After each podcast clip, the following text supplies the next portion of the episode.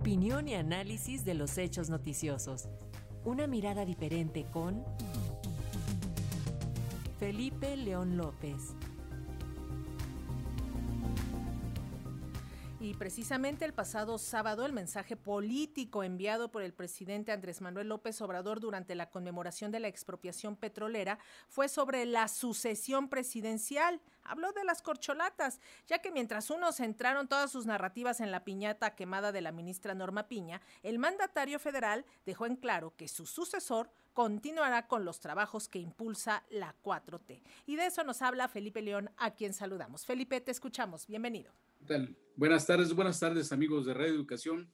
Pues sí, el discurso presidencial del mitin del pasado 18 de marzo ha provocado distintas interpretaciones entre los comentocracia nacional, pero especialmente entre los grupos afines a las tres corcholatas oficialmente reconocidas y las únicas con posibilidades de afianzar la candidatura del partido en el poder. Estas son Claudia Sheinbaum, Adán Augusto López Hernández y Marcelo Ebrard, corrió y seguirá corriendo muchas interpretaciones de lo que el presidente quiso decir entre líneas, sobre todo cómo deberá ser la continuidad del proyecto transeccional que ha insistido se sostendrá porque los opositores y los oligarcas no regresarán al poder, hagan lo que hagan. Entusiastas, medios afines a cada corcholata, no han perdido la oportunidad para insistir que el primer mandatario dio señales de quién debería ser él o la elegido por las encuestas que definirán el tipo de continuidad de la 4T. Como dijera el clásico, no se hagan bolas, pero ocurrió todo lo contrario. En las filas morenistas están haciéndose bolas porque no tienen claridad por dónde está yéndose la bendición de su máximo líder. Ahí andan peleándose por las percepciones mediáticas. Los tres aspirantes morenistas levantan la mano diciendo yo soy, yo soy, dando explicaciones no pedidas de que siguen en la pelea y quizá hasta pagando primeras planas y granjas de troles en las redes sociodigitales para decir que las encuestas les favorecen más allá de las interpretaciones históricas por la sucesión presidencial de 1940, en que Lázaro Cárdenas del Río, bajo las reglas del otro poderoso partido de la Revolución Mexicana, el padre del PRI, optó por el dedazo a favor del último militar para ser nominado candidato presidencial, Manuel Ávila Camacho, dejando fuera a Francisco J. Mujica, hay también un afecto de paisanaje de López Obrador.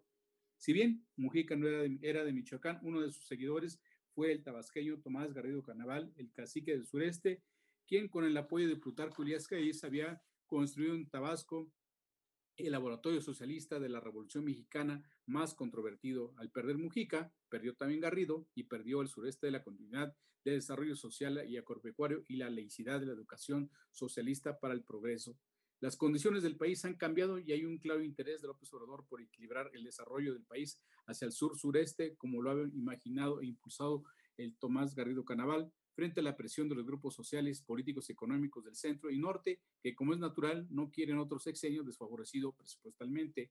La pasada disputa por dónde instalar la planta de automóviles Tesla es ejemplo de cómo se están dando las peleas políticas y las razones económicas. Por ello, es importante no perder de vista los factores que habrán de pesar en la decisión final para la sucesión de 2024 estarán en la balanza los factores políticos endógenos, los cuales pesan el afecto personal y cariñoso, la amistad, la hermandad que se construye en largas travesías de la vida y especialmente el nivel de confianza personal.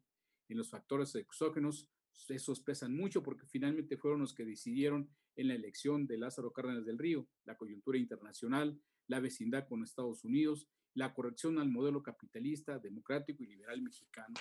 Por ello, el mundo está ajustándose para seguir enfrentando la crisis post-COVID, los entuertos de la globalización, donde los grandes capitales están reconfigurando y mucho ojo, el respeto por los nuevos derechos sociales emanados de los regímenes democráticos, esos que no ven algunos porque son de los clase medieros o los llamados pequeño burgueses.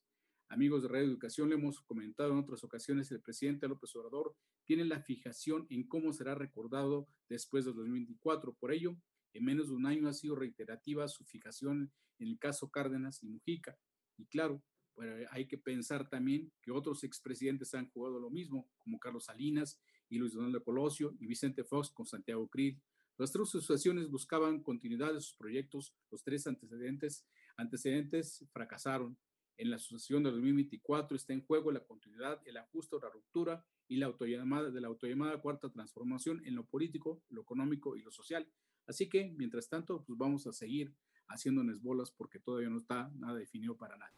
Muchas gracias. Gracias a ti, Felipe León. Muy buenas tardes. Buenas tardes.